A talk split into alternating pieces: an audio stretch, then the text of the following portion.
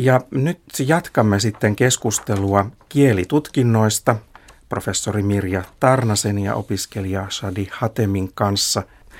Ja Sadi ja Sadin opiskelijakaverit ovat lähettäneet tänne paljon kysymyksiä, joihin Mirja Tarnanen ystävällisesti nyt vastaa. Ja tässä toisessa osassa nyt keskustelemme sellaisista asioista kuin kielitaidon tasoista, kielitesteistä, YKI-tutkinnoista eri tasoilla ja puhutaan vähän myös tästä ylemmistä tasoista. Ja Sadi, minkälainen kysymys sieltä tulee meille ensimmäiseksi? Uh, miten valitsen minulle sopivan tason?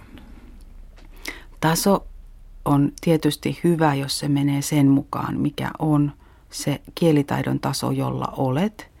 Mutta joskus tutkinto, tutkintoa tullaan suorittamaan sen takia, että työnantaja vaatii todistusta, kysyy, että onko sinulla työtodistusta tai jos haet kansalaisuutta.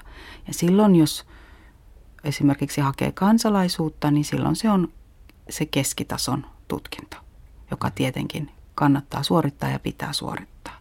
Muissa tapauksissa kannattaa ottaa selvää, että, että mikä taso on järkevää tai hyvä, hyvä tehdä. Uh, millä tasolla minun täytyy olla, että onnistun okitestissä? Se on aika vaikea kysymys. Mm-hmm. Eli joskus ne tasot ovat sellaisia, että, että, että, että jos on vaikka jollakin kurssilla, josta sanotaan, että tämä kurssi on A21-kurssi, niin ei aina voi ajatella suoraan, että se tarkoittaa, että saa tietyn taitotason ykistä tai tietyn arvion ykistä. Eli ehkä haluaisin sanoa sen verran, että, että joskus voi olla vaikea etukäteen arvioida, että jos henkilö menee vaikka yki kolmoseen, että saako hän sitä läpi vai ei. Ja sitä paitsi kielitaito on sellainen, että sinulla voi olla parempi puhuminen, huonompi kirjoittaminen, parempi tekstin ymmärtäminen kuin kuunteleminen. Ää, niin sen takia on vähän vaikea vastata siihen, että, että, kun, että mikä taso sopii, koska voi olla, että joku taito on yki kolmosta, joku taito on yki kakkosta, joku taito on yki nelosta. Harvoin kielitaito on sellainen, että se on, tai se voi olla, mutta ei välttämättä ole niin, että, että kaikki on esimerkiksi yki kolmosta. Koska eri taidot voi kehittyä eri tavalla, riippuen mm-hmm. siitä esimerkiksi, mitä mieltä itse olet, mikä, missä taidossa itse olet paras. Onko puhuminen paras vai? Ähm, ajattelin kuunteleminen. Kuunteleminen, joo. joo. joo. No entäs kirjoittaminen? Ai joo. Mm. Mm. Mutta mm, ehkä äh, puhuminen joo, joo. On, on vaikea. Ihan totta, joo. joo. joo. Mutta usko minua, se helpottuu, kun menee aikaa ja yrität vain puhua puhua, niin se muuttuu Ai helpommaksi mm-hmm. joo. ja paremmaksi. Äh, kuinka kauan minun pitää opiskella suomen kieltä, että saan ukitestissä tason kolme eri osa-alueilta? Tämä on erittäin usein kysytty kysymys ja siihen on oikeastaan mahdoton vastata. Siis e, siihen on vaikea vastata, siihen ei voi vastata, okay. mutta minä vastaan, miksi siihen ei voi vastata. Yksi syy on se, että me olemme kaikki ihmiset erilaisia ja me emme välttämättä kaikki opi kieltä saman verran samassa ajassa. Mm-hmm. Ja joillekin ihmisille he voi päästä yki kolmostasolle todella nopeasti. Todella, todella nopeasti. Jollekin toiselle se voi viedä viisi vuotta tai jopa enemmän. Et sitä on vaikea, vaikea sanoa. Ja niin kuin juuri puhuttiin, niin voi olla, että joku saavuttaa nopeasti puhumisessa yki kolmosen, mutta voi viedä vuosia, että kirjoittaminen olisi kolmostasoa tai, tai on, on todella vaikea sanoa, koska ihmiset ovat niin erilaisia. Mm-hmm. Ja kielen oppimiseen vaikuttavat monenlaiset asiat. Niin siksi oikeastaan en, en, en voi sanoa, että onko kestääkö se vuoden vai jollekin se voi kestää vuoden, jollekin se voi kestää kolme kuukautta jopa ja jollekin se voi viedä just niin kuin sanoin aikaisemmin useamman vuoden. Mm-hmm. Okei, okay, uh, mihin tarvitsen oki uh, todistusta? Onko uh, sitä huotua tuo paikan samas, samaissa? Uh, tarvitsenko uh, sitä, jos haluan opiskelemaan yliopiston? Öö, jälleen hyvä kysymys. Uh, työnantajat voi kysyä kielitaitotodistusta, mutta etukäteen on vaikea sanoa, että, että mitä todistusta he kysyvät ja kysyvätkö he todistusta. Se on, riippuu kustakin työnantajasta. Ää, yki kolmonen voi olla ää, tota niin, myös esimerkiksi, jos hakee ää, ammatilliseen koulutukseen, niin sinne voi käyttää. Yliopistoon usein vaaditaan yki vitosta. Siinä voi olla jonkun verran eroja yliopistojen välillä ja myös siinä, että mitä haluaa opiskella. Haluaako opiskella jotakin teknistä alaa tai jotakin esimerkiksi psykologiaa tai opettajan koulutukseen hakeutua. Mutta yliopistoissa usein yki viisi, ylimmän tason viisi on vaatimuksena. Mm-hmm. Uh, myös haluan uki uh, todistuksen esimerkiksi tuo paikka uh, varten. Mikä taso minun kannattaa valita? Teillä on tosi vaikeita kysymyksiä, koska tämä voi taas olla riippuvainen on kiinni siitä, että mistä työstä on kyse. Mm-hmm. Ja jos haluaisin hakea työtä ja tiedän, mistä haen sitä – niin soittaisin tai menisin käymään työpaikalla ja kysyisin, että, että, että, että minkä tyyppistä todistusta tai minkä tasoista kielitaitoa he odottavat. Että on vaikea vastata yleisesti että, tai luvata, että millä todistuksella tai minkä, mikä taso tai, tai minkä tason testin todistus on hyvä työtä haettaessa. Tiukkoja kysymyksiä. Mm. Sadi ja Sadin kaverit on nyt panneet professorin koville. Mutta siellä on vielä joitakin kysymyksiä. Nyt on puhuttu paljon siitä yki kolmosesta mm. keskitasosta. Sitten on vielä jotain kysymyksiä ylemmistä tasoista. Eikö niitäkin ole, Sadi? Um, joo. Um, ensimmäinen, uh, mitä aru, aroja on tasolla kolme ja neljä. Anteeksi, voitko toistaa vielä? Mitä eroja on tasolla Aa, kolme, kolme ja, ja neljä? neljä. Joo. Mm-hmm. Eli keskitason, että saa keskitason testistä taitotason kolme tai neljä. Mm-hmm. Mm-hmm.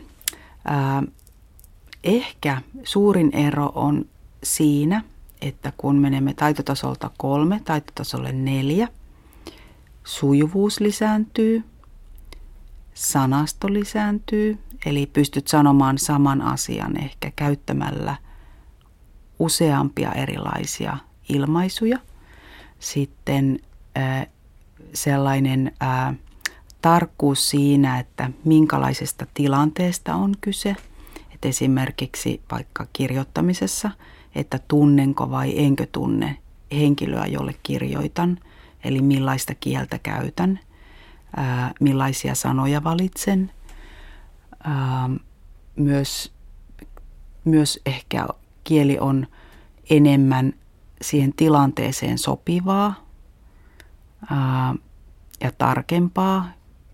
Nyt jos mä sanoisin, että siinä on vähemmän virheitä, mä en, se ei ole hyvä asia. Se on, se on paljon muutakin kuin joku kielioppivirhe. Se on, se on juuri sitä, että, että että pystyy esimerkiksi olemaan tarpeeksi kohtelias ja, ja, ja esittämään kysymykset kysymyksinä ja, ja tota, niin käyttämään ehkä vähän abstraktimpaa kieltä. Ymmärrätkö konkreettinen ja abstrakti? Ei. No, no et mä, san, mä annan vaikka tällaisen esimerkin. Tämä ei välttämättä ole hyvä esimerkki, mutta esimerkiksi ää, mä voin sanoa, että, että, että, tota niin, ää, että osaa jotakin ja hallitsee jotakin. Ja osata, ne on sama asia, mutta se hallita onkin paljon abstraktimpi ehkä verbinä kuin se osata. Eli tämä on vaan ehkä ei kauhean hyvä esimerkki, mutta yritän ehkä sanoa sitä, että, että ikään kuin sinulle tulee enemmän sanoja ja sä tulet rikkaammaksi siinä, että miten voit ilmaista itseäsi, miten voit sanoa asioita. Mutta se ei ollenkaan tarkoita sitä, että taitotaso neljä on virheetön. Ei, ei, ei. Koska taitotaso viisi ja taitotaso kuuskaan ei ole virheetön. Mm. Mutta se tarkoittaa sitä, että tulee enemmän keinoja, tapoja, työkaluja ää, ilmaista itseä. Ymmärrätkö ilmaista mm-hmm. itseä? Joo. Okei. Okay. Uh, paljonko minun uh, pitää opiskella Liisa, että pääsen ta- tasolta kolme tasolle neljä? Tämä on sellainen asia, jota on varmaan tutkittu aika vähän, mutta haluatko kuulla yhden tutkimustuloksen? Ah, joo. Mm. Eli otimme kollegani kanssa ison ykiaineiston. Siinä oli yli 800 aikuista, jotka olivat suorittaneet yleisen kielitutkinnon. Okei. Okay. Ja sitten katsoimme, että millaisia arvioita he olivat saaneet alle kolmosia, kolmosia ja nelosia.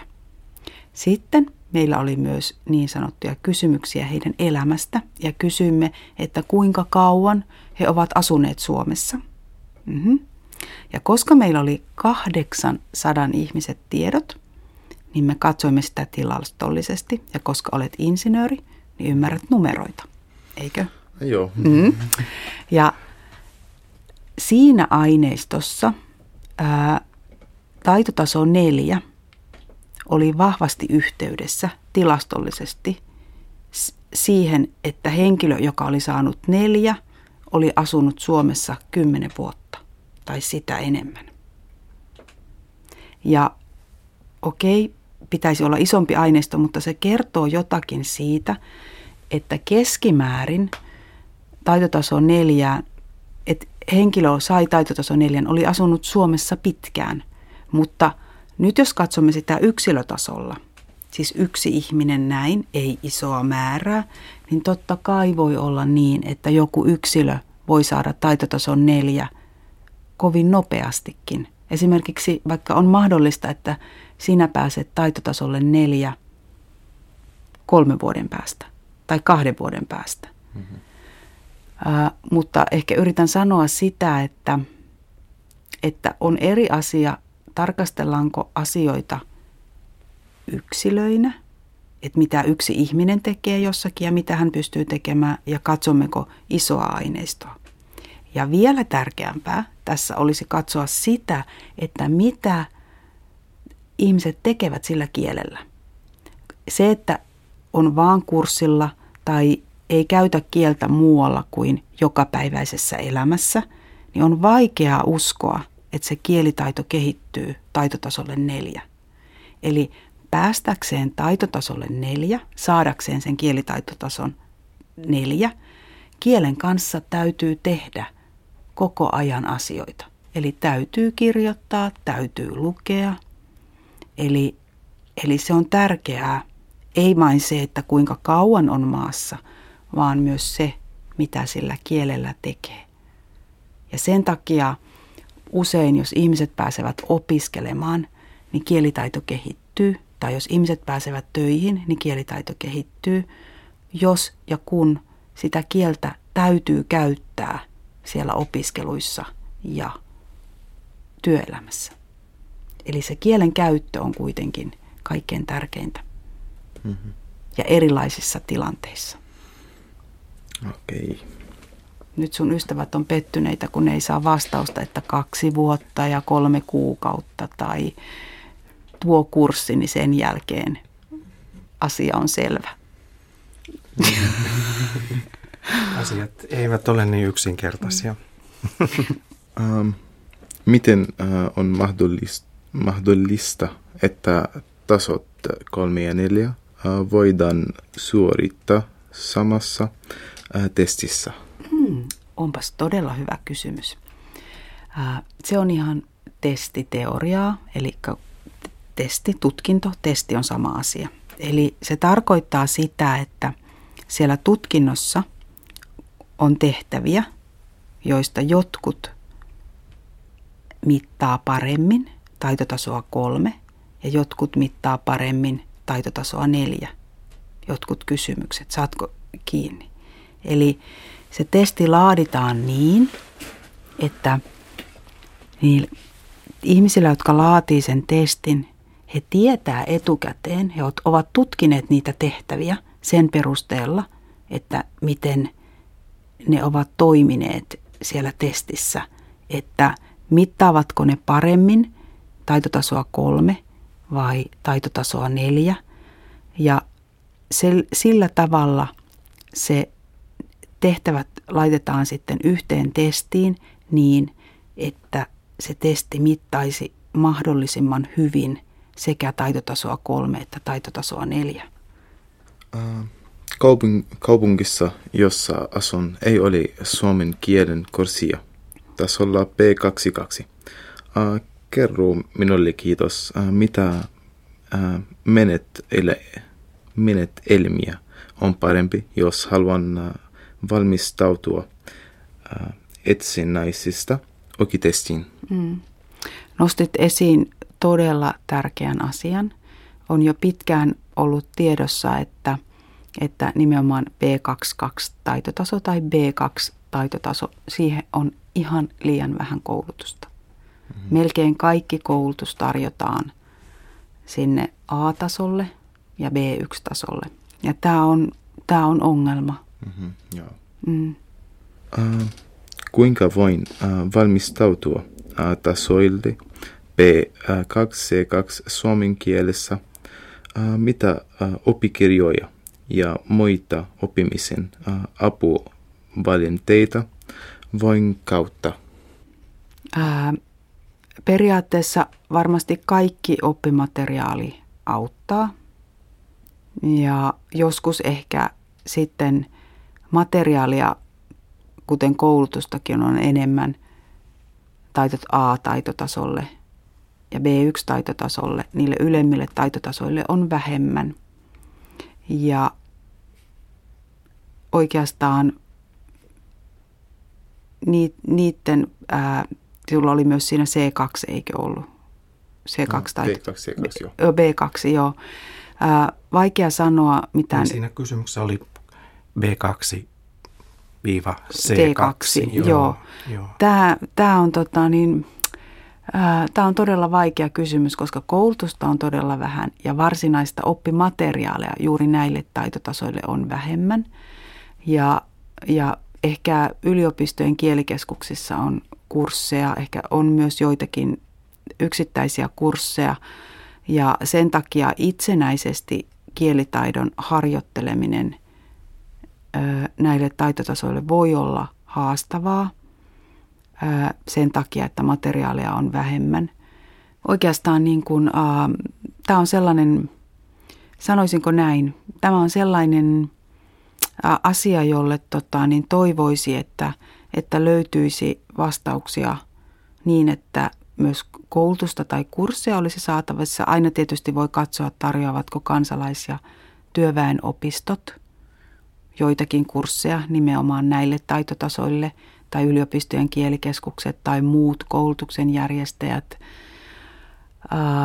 Ehkä näillä taitotasoilla kielitaidon kehittymisessä olisi tärkeää, että saisi palautetta omasta kielitaidostaan ja jopa yksilöllistä ohjaustakin. Ja oikeastaan täytyy sanoa, että en osaa suoraan vastata tuohon materiaalikysymykseen. koska sitä materiaalia on aika vähän. Niin Mirja Tarranen, siinä oli vaikeita kysymyksiä ja aika paljon. Oliko kysymykset yllättäviä vai odotitko jotain tämän tyyppistä? No, kysymykset oli tosi hyviä, monipuolisia ja hyvällä tavalla haastavia. Enkä osannut ihan kaikkiin edes vastata.